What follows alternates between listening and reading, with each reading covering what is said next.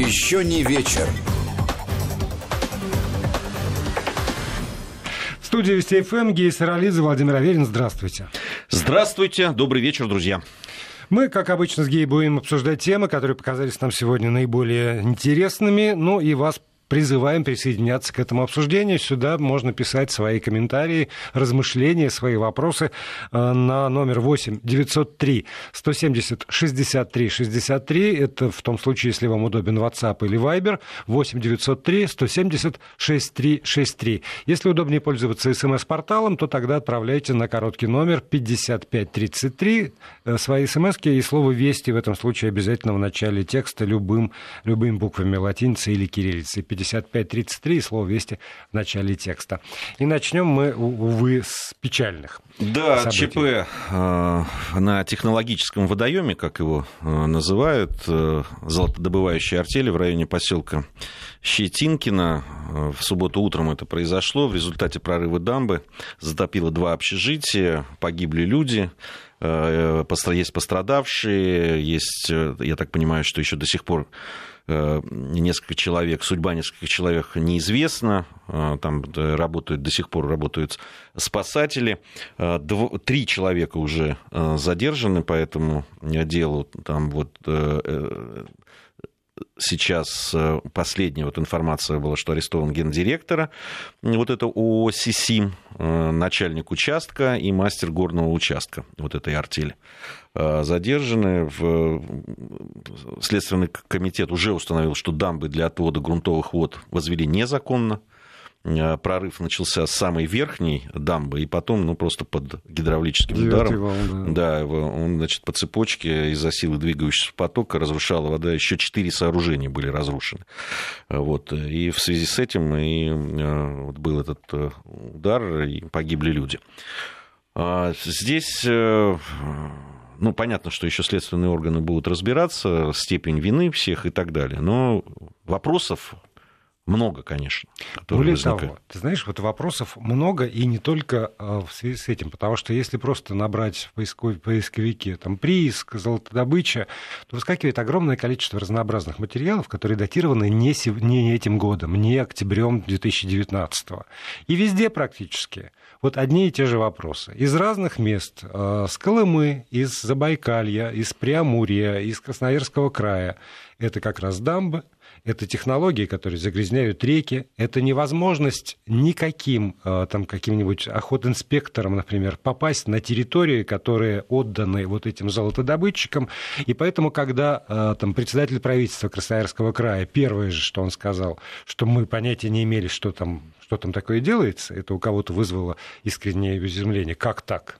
На твоей территории, собственно, не кустари моют, а ты не знаешь, то вот поскольку я на эти статьи наталкивался уже на протяжении последних нескольких лет, я вполне понимаю. Да, вот, вот так вот устроено. Это, конечно, в минус власти, но так устроено. Вот вам территория, делайте, что хотите.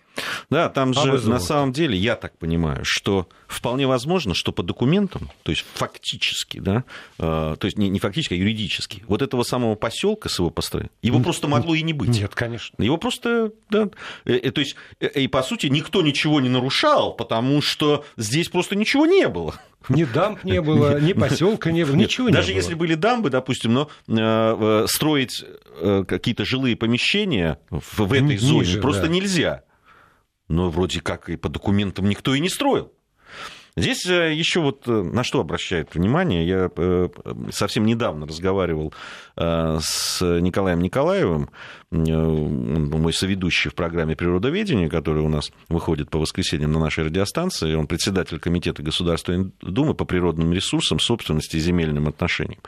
И он мне рассказывал, там, он да, давно, э, несколько раз и выступал по этому поводу, и делал запросы там, и так далее. И вот просто три факта, которые вот в связи с этой ситуацией, даже не в связи с этой ситуацией, а вообще с, тем, с той обс- м, п- проблемой и обстановкой, которая сложилась по поводу гидротехнических сооружений. Просто вот э, Росприроднадзор заявил, что планирует провести проверку всех дамб в России. Э, вот после этого ЧП. Значит, первый факт. Во-первых, мы не знаем, сколько в стране гидротехнических сооружений. По различным сведениям и реестрам, Это официально сейчас, я говорю ту информацию, которую мне вот председатель комитета дал. Которые все являются официальными. У нас от 13 тысяч, это официально, до 28 с половиной тысяч. Вот такой разброс в реестре. Почти в два раза. Почти в два раза. А, значит. Э, сколько реально никто не знает. Да, и непонятно.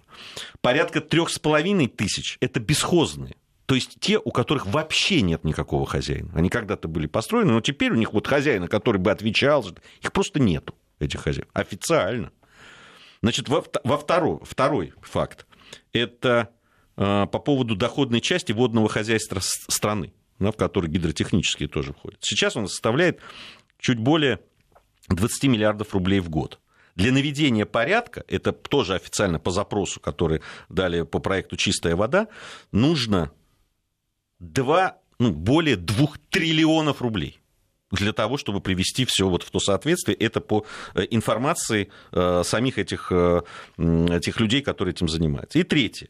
Только по федераль... на федеральном уровне водным хозяйством управляют 15 министерств и ведомств. Только на федеральном не говоря уже да, там, об областных, краевых Вплоть там, до и так далее. Советов, Вплоть до да. поселковых советов. 15 министерств и ведомств.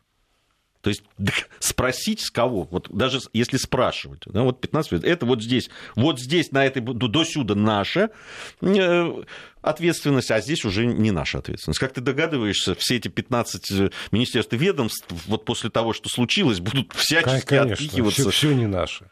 И здесь единственное, кого, наверное, можно действительно как-то а, привлекать, ну, ну, помимо тех, наверное, как кого уже привлекли. Вот, э, опять же, я подчеркиваю, это не э, какие-нибудь нелегальные там частные старатели, которые пришли и там что-то такое моют э, со своими тракторами, даже бульдозерами. И как-то я прочитал тоже на форуме старателей, значит, вот какая-то гидравлическая установка, которая позволяет промывать. Дорого. И, ну, такая сам, самодельная. Там, недорого мне обошлась. Э, за 300, вот так было написано, за 300 я все сделал. Подозреваю, что все таки не 300 рублей, а 300 тысяч. Но, но, тем не менее, это э, крупное предприятие, которое получило лицензию, которое получило право разрабатывать этот участок, соответственно, у которого обязательно должен, должен был быть ну, проект технической какой-то вот того, как это все должно быть сделано.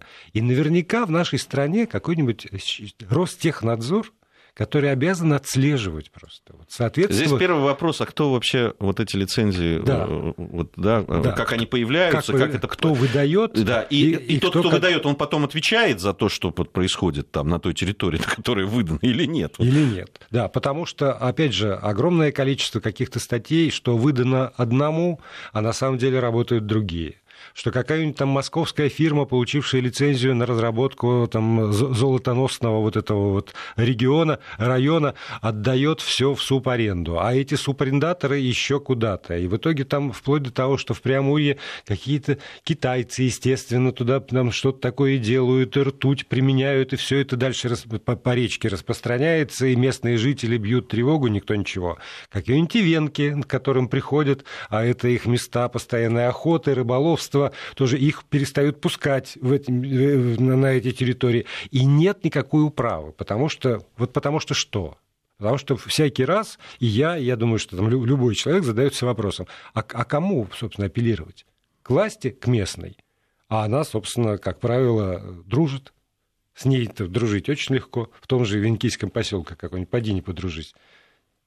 И все, и, так, и тогда все остается опять вот там написали, новое написала, там комсомолец написал московский, мы поговорили, а в итоге-то что, выхлоп? Потому что, опять же, а кто будет спрашивать? Единственная надежда вот на значит, твоего соведущего, что он, пользуясь своими возможностями хотя бы депутатских запросов, будет как-нибудь эту машину все там торкать.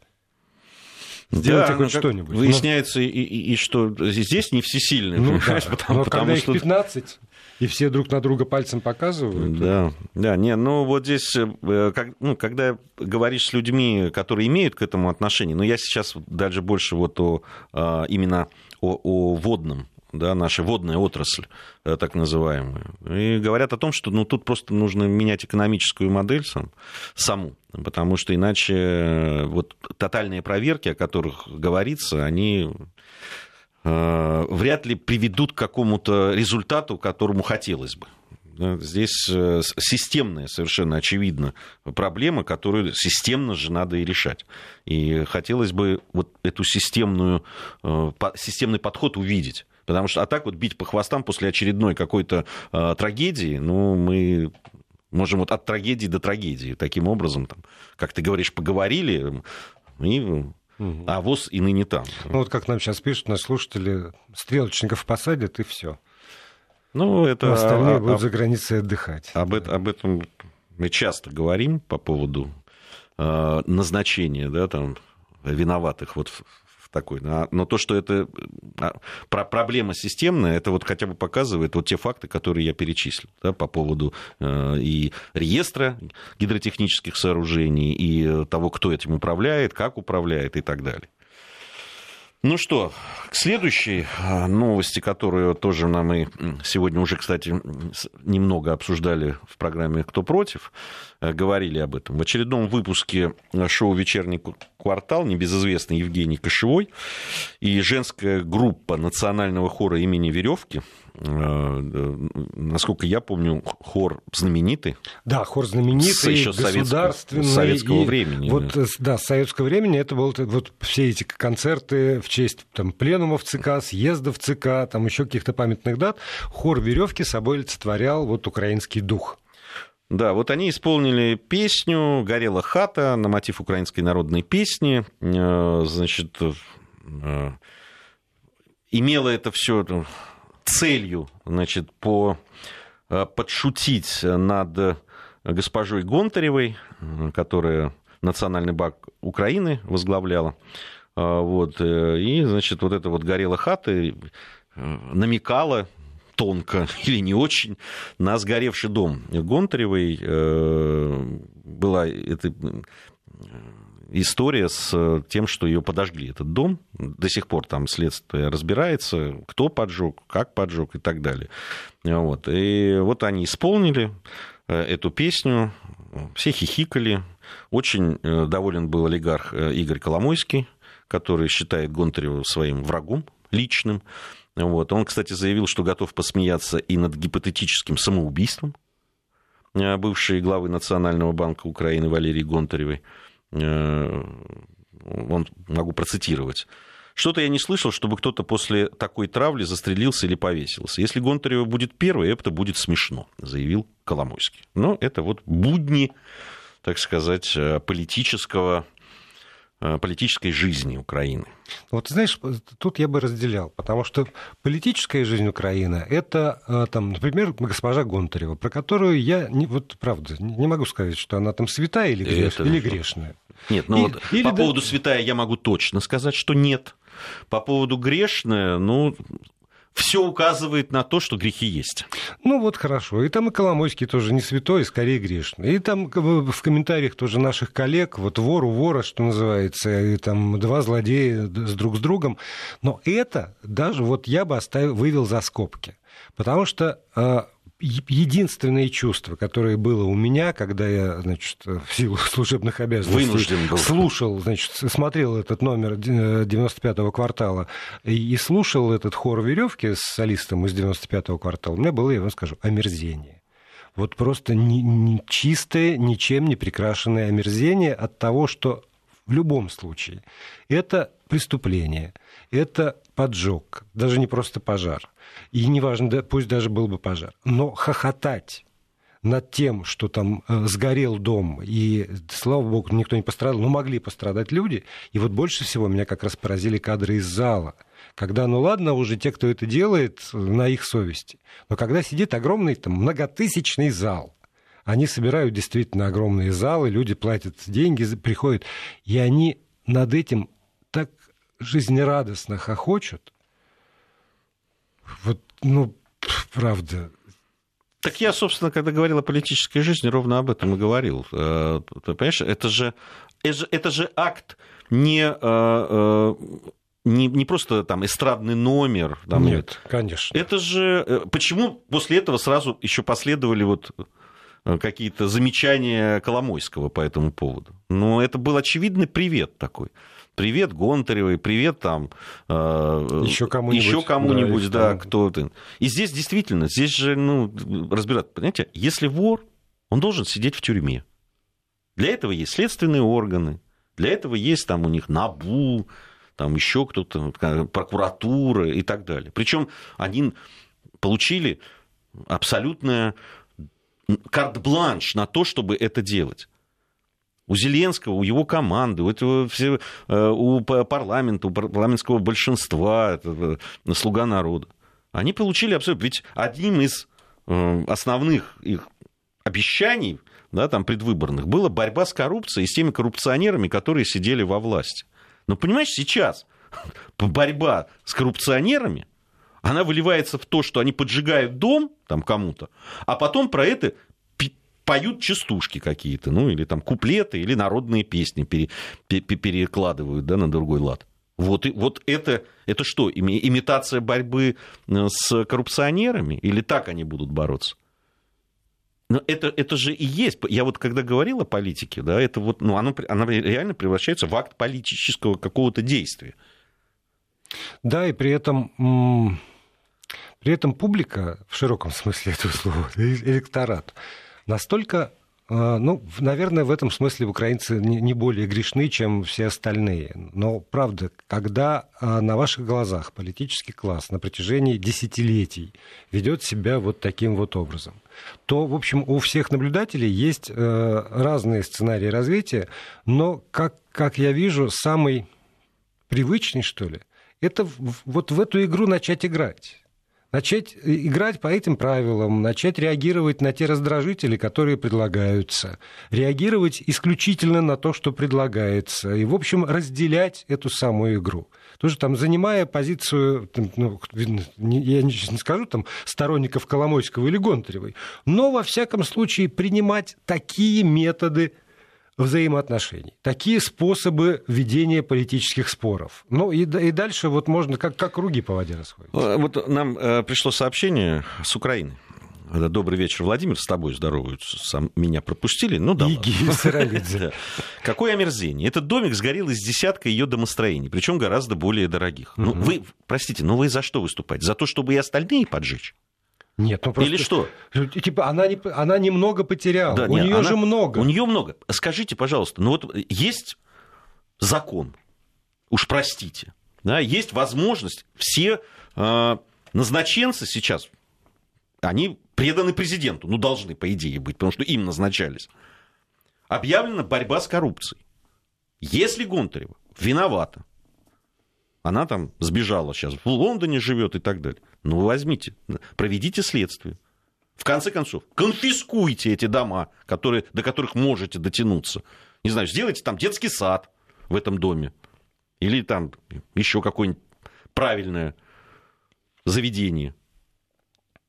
Но ржать по поводу того, что взяли, подожгли дом, пускай даже человека, который там был нечист на руку, там плохо что-то делал и так далее, на мой взгляд, это ну, это действительно омерзительно. Ну уж простите, у меня другого слова нет. А вот этот вот подход, что у него много от него не убудет, ну вот у вас же много тоже чего-нибудь.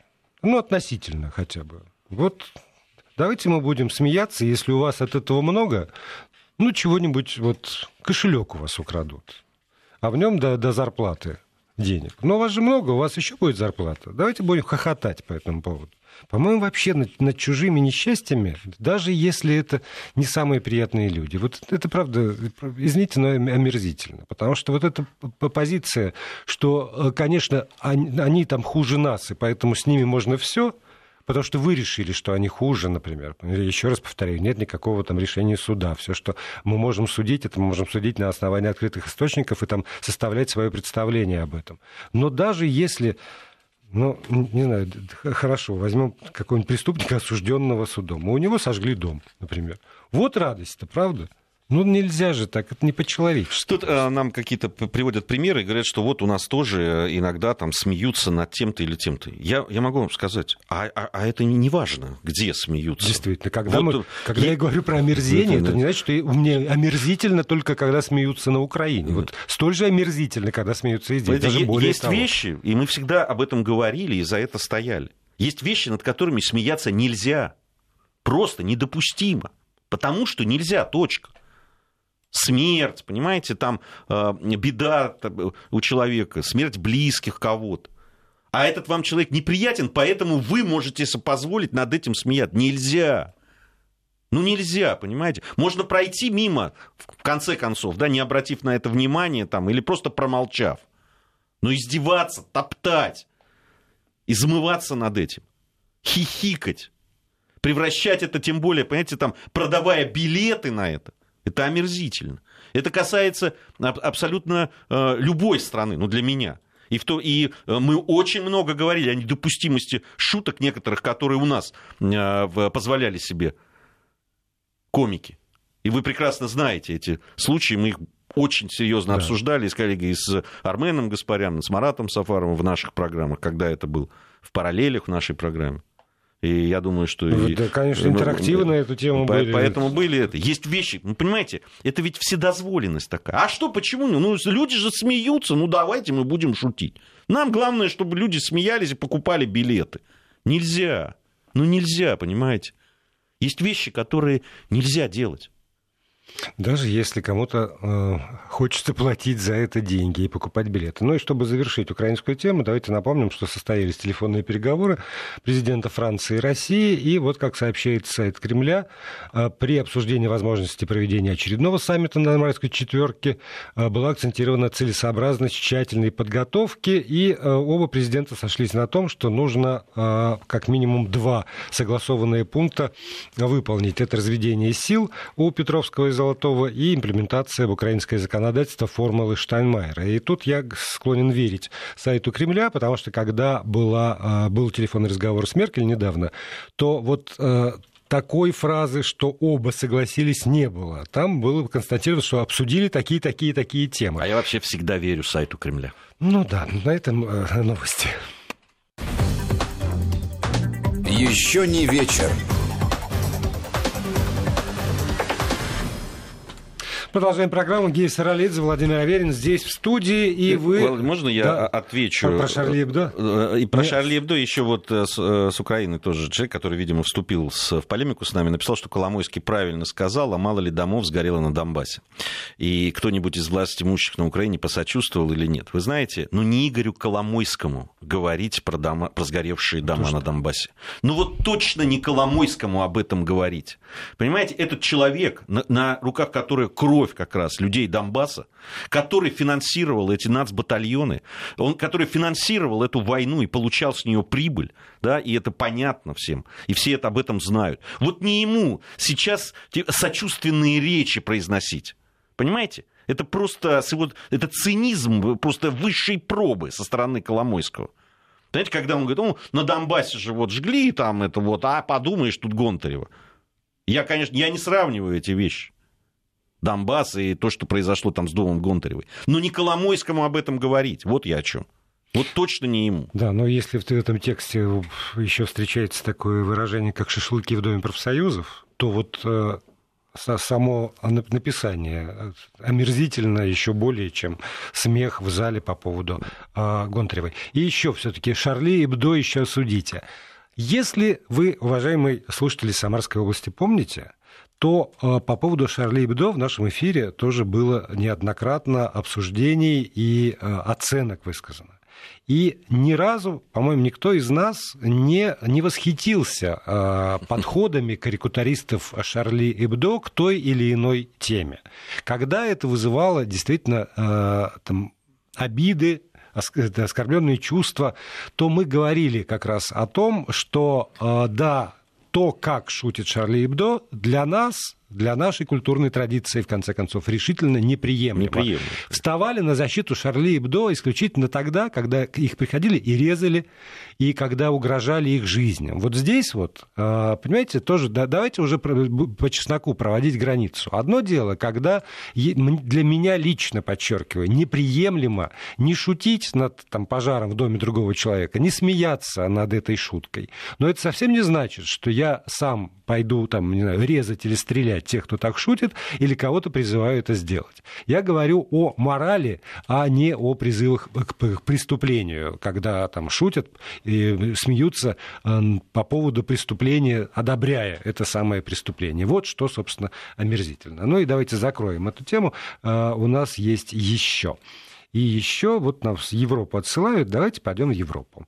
Как стало известно, Эксгумация и перезахоронение останков бывшего руководителя Испании Франсиско Франко будут проведены в четверг, 24 октября. Газета «Эль Паис» сообщает об этом, а, ссылаясь на решение испанского правительства. Останки будут перенесены из долины павших, из этого огромного комплекса циклопических размеров, собственно, комплекса в а, район а, Парда, видимо, в Мадриде, где на кладбище покоится прах супруги Франка и церемония при всем уважении, там использована какая-то прекрасная формула, которую я сейчас не воспроизведу, при всем э, там, достоинстве и уважении будет проведена, но тем не менее мавзолей, вот это вот место поклонения Франка, таким образом испанское правительство ликвидирует. Это вот, что называется, сухой факт, но, как вы понимаете, этот сухой факт нам интересен еще и потому, что гражданская война была не только в Испании, гражданская была, война была в России. Вопрос о э, перезахоронении праха человека, с которым, в общем, Э, не без оснований связывают начало этой гражданской войны Владимира Ленина, это вопрос, который так или иначе дебатируется. По этому поводу я позволил себе в приложении Вести ФМ эм спросить нашу аудиторию, которая установлена э, на смартфонах приложения, должен ли пример Испании с перезахоронением праха генерала Франка стать примером для России. Перезахороним Ленина и два варианта ответа, да или нет. Там голосование продолжается, ну а ваши комментарии, размышления по этому поводу мы, естественно, ждем здесь 8 903 176 363 8 903 170 63 63 в WhatsApp и Viber и 55 33 короткий номер для смс-сообщений, слово «Вести» в начале текста. Можно я сначала по Франку все-таки? Угу. Там вот история очень неоднозначная для меня лично. Ведь, э, собственно, вот эта долина павших, она была э, циклопическое вот это как раз сооружение, э, оно по распоряжению Франка и была создана. И э, там ведь хоронили всех погибших в годы гражданской войны. И фалангистов, и сторонников Франка, и республиканцев. Франко вообще это задумывал как некий акт примирения да, он должен был отражать чувство э, единения и братства испанцев, как сам Франко об этом говорил.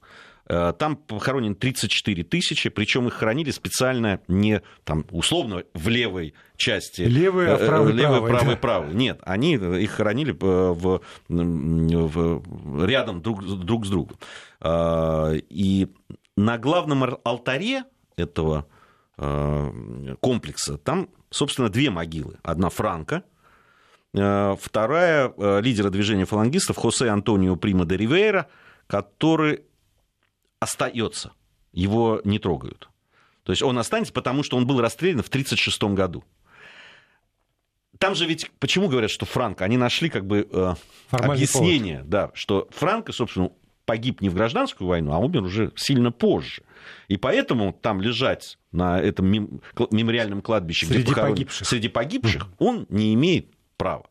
С другой стороны, ведь э, внуки э, Франка просили его э, захоронить в, на фамильном кладбище. Оно находится фактически в центре Мадрида, это собор Альмундена. Но на это тоже не пошли, потому что это центр Мадрида. И, и опять место поклонения и опять Франка. Место... Да. Я не, не очень понимаю. Ну хорошо, его перезахоронят в каком-то другом месте.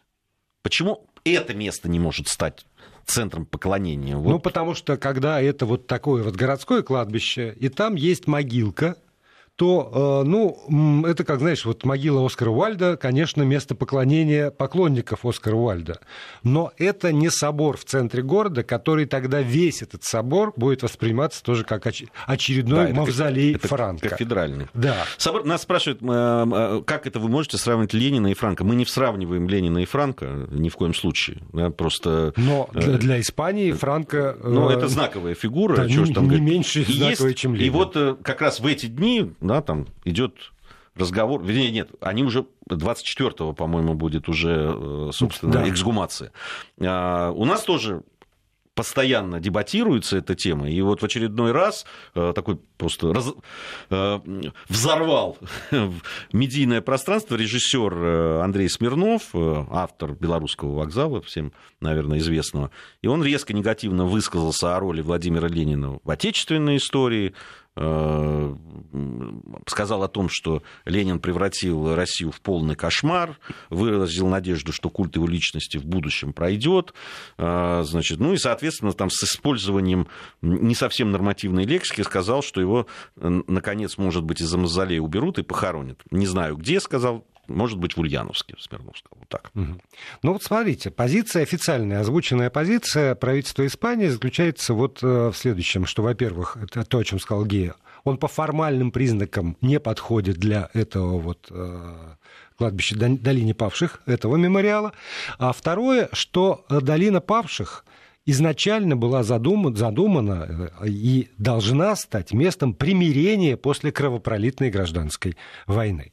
Вот э, именно эта идея примириться после кровопролитной гражданской войны, которая, видимо, в известной степени, ну, почти как у нас в умах не закончено еще в Испании а там до сих пор. Слушай, выяснилось, что в Соединенных Штатах Америки да. в умах не закончена еще э, гражданская война, гражданская да. война там, вот, вот, севера вот, и юга, да. понимаешь? Так вот то-то и оно, потому что я вот сейчас читаю сообщения, которые к нам приходят, спасибо огромное авторам, а, по поводу того, вот, а, перезахоронение Ленина прямой путь к очередному расколу общества. И в этом смысле, а, когда там, очень многие люди говорят, что давайте мы, наконец, перезахороним прах и таким образом закроем страницу, перевернем ее окончательно. И тогда вот это вот как символ окончательного примирения, там, условно белых, условно красных, а также зеленых и тамбовских, вот это все, все будет закрыто. И э, исп, испанское правительство про это же. Давайте мы сейчас перезахороним и закроем эту страницу, и только примирение останется в памяти. У меня такое ощущение, что нет, если вот э, жесточайшая у нас тоже разная лексика встречается да, в сообщениях, уже, которые, уже началось приходят огонь. Да, сюда. Э, вот э, это, это не приводит к примирению. Почему вот не, ну потому что у людей абсолютно разные точки зрения на это. Причем а, они основываются на совершенно своем видении истории, э, как они ее воспринимают отечественную и так далее. А, э, на самом деле, вот нам написали, зачем трогать вообще эту тему. Да дело в том, что не мы ее трогаем, понимаете? Она настолько э, несмотря да, вот на годы, которые прошли, и все тома написанные там и с одной, и с другой стороны, она все равно остается невероятно актуальной и невероятно болезненной. И, и не говорить об этом, и как бы замалчивать это, ну, просто не получается. Понимаете, как, достаточно кому-то э, где-то в каком-то интервью, э, может быть, даже малозначительному изданию об этом сказать, как это становится просто э, номер один новостью да, и, и предметом для обсуждения. И потом у нас же, правда, давайте признаемся, у нас очень иерархичное общество. Одно дело, когда стоят ну, в разных городах и весях, на разных улицах памятники, там, условно, Ленину, э, Феликсу Дзержинскому, э, там, кому еще, Калинину, наверное, где-то стоят. И тут же Колчак, Деникин, например, ну и кто еще, Врангель. Но они как-то так вот примерно равно рассредоточены. Но когда даже после того, как появляются на наших улицах памятники тому же Колчаку, все-таки остается самый главный памятник, все равно мавзолей а, ну, вот самый мощный э, монумент, который только можно себе придумать в иерархии монументов. И он отдан человеку, за которым все равно красное красные силы, которые там победили белых, ну и дальше определили во многом историю страны на, на долгие годы, то вот в этой иерархии, конечно, те, кто не признает красных, а по-прежнему считают, что за белой армией, например, была правота, они чувствуют себя обиженными, униженными, оскорбленными. Но если снести, тогда от красных с другой стороны, вот я, я сегодняшний человек, там, не, не, не очень молодой, могу ли я с уверенностью сказать, что я однозначно за там, комиссаров в пыльных шлемах или там э, за э, там, вот этих вот овеянных тоже легендами офицеров Белой армии, которые жертвовали собой? Ну, понимаешь, я, я все-таки подхожу там с, с своим бэкграундом окончания истфака когда-то, 30 лет назад, э, я тебе э, могу сказать очень любопытный факт, да, рассказать о любопытном факте. А, ты знаешь, у нас есть э, чат выпускников да. ИСТФАКа, вот именно нашего курса. И тема отношения к Ленину, Заметь, это не просто там, да, там вот обыватели обсуждают, это профессиональные историки. Профессиональные историки, причем очень хорошие профессиональные историки. У нас несколько раз возникала в чате эта битва по поводу Ленина. И там разброс мнений от голем, который, значит, вот во, во всем виноват, там, да, э, до, значит, э, величайший ум э, человечества там и так далее. Вот разброс мнений ровно примерно такой же, как вот в дискуссиях. Другое дело, что они более аргументированы, они более научные, они более там подтверждены какими-то фактами, документами и так далее. Но они не лишены эмоций, согласись. Ну, Даже в вашей да, среде именно. академической, да они, они тоже эмоциональные. Даже обиды, у нас не принято обижаться на, даже на резкие какие-то, но там вот прямо люди обижаются иногда. Э, доходит до, ну не то что оскорблений, слава богу, все люди воспитанные и, и тактичные, но э, это действительно очень эмоциональная вещь она удивительна, даже вот в профессиональной, исторической, да, там, э, профессиональной среде это невероятно болезненный вопрос. Почему я и говорю, ради бога, пускай все-таки э, люди могут и спорить, наверное, по этому поводу, и приводить факты, и, наверное, это э, могут эти споры и в академической среде на более высоком уровне. Но я бы вот поостерегся вообще трогать сейчас это. Вот для меня э, совершенно очевиден минус, который это принесет. Плюсов я пока, честно говоря, не очень вижу. Почему мы еще и о Франко э, говорили? Потому что, ну, понимаете, когда испанское правительство говорит о примирении, говорит о всяких так вот этих правильных вещах, наверное. Собственно, и Франко об этом говорил. Он ради этого и сделал этот, э, э, весь этот центр, этот мемориальный комплекс. Но понимаете, вы в то же время разгоняете каталонцев. Между прочим, именно Франко в свое время жесточайше подавил э, желание быть независимым да. каталонцем. Если вы были в Барселоне и были на холме Монжуик в этой самой крепости, то там огромная и очень тоже эмоциональная экспозиция по поводу того, как э, фалангисты уничтожали защитников свободной Барселоны и насколько это важная веха в истории Каталонии. И сегодня, когда, в общем, э, иными средствами, но все равно продолжается все та же политика подчинения Каталонии э, Кастилии, там, Мадриду, э, Испания как единое государство без всяких вот этих вот возможных э, там, выкидонов и, и выбросов, а, отделения от нее, то, в общем, действительно задумываешься, насколько а, ну, там, фигура Франка токсична, если часть, по крайней мере, из того, что он делал, вполне продолжает делаться. Ну, а возвращаясь к нашим баранам, уж точно, наверное, можно сказать, что в нашем обществе по этому поводу есть раскол. На, на эту секунду, по крайней мере, в голосовании следующим образом распределяются голоса. Ровно 40% по поводу того, что да, перезахороним Ленина, а, пример Испании должен быть принят Россией, и 60% нет. И вроде бы, ну вот эти 40 на 60, как бы очевидное такое преимущество у тех, кто считает, что не надо, но а, а, еще э, сообщение, а давайте проведем референдум. Вот после референдума по поводу э, Брекзита, когда 51 голос сказал «выходим», а 49 сказала нет, и дальше мы наблюдаем всю эту историю. Вот я, правда, абсолютно убежден, что есть вопросы, которые не надо выносить на референдум. Особенно на референдум, когда а, там малейший перевес а, обязывает выполнять это самое решение. да, что... и раскалывает общество. Конечно, потому что и в, и в этой ситуации как раз те цели, которые благие очень, может быть, ставятся, они вот явно не реализуются, а э, э, эта дорога ведет к прямо противоположному результату. Не надо референдумов по каким-то вещам. Уже выбрали органы власти, вот вам и референдум и доверяйте дальше да, Не, до ну, следующих это, выборов. Это, это действительно очень э, болезненный э, вопрос. Вообще вопрос вот, э, гражданской войны. Это всегда. И мы видим на примере других стран, вот мы сегодня приводили уже примеры и много говорили Уж о гражданской войне в Испании. Лет да, прошло. да, и э, говорили о гражданской войне севера и юга. Это очень болезненные вопросы, которые крайне осторожно нужно затрагивать. И э, по большому счету и вот такая вот дискуссия, она тоже должна вестись все-таки в рамках ну, цивилизованных, нормальных, потому что ну, даже на нашем э, портале сейчас э, вот во-первых, диаметрально противоположные точки ну, да. зрения и невероятно агрессивные. Вот это вот Большинство. Не, не трожьте мощи, они похоронены как святых земли русской хоронили. Тут нам по поводу, уж ладно, святое земли русской есть а, тоже очень эмоциональные высказывания, которые говорят прямо об обратном. Удивительное дело, действительно, прошло столько лет с 1924 года а все бурлит и бурлит и бурлит. Ну, поскольку бурлит, значит, будем обсуждать. Спасибо всем, кто помог нам сегодня это делать. До завтра.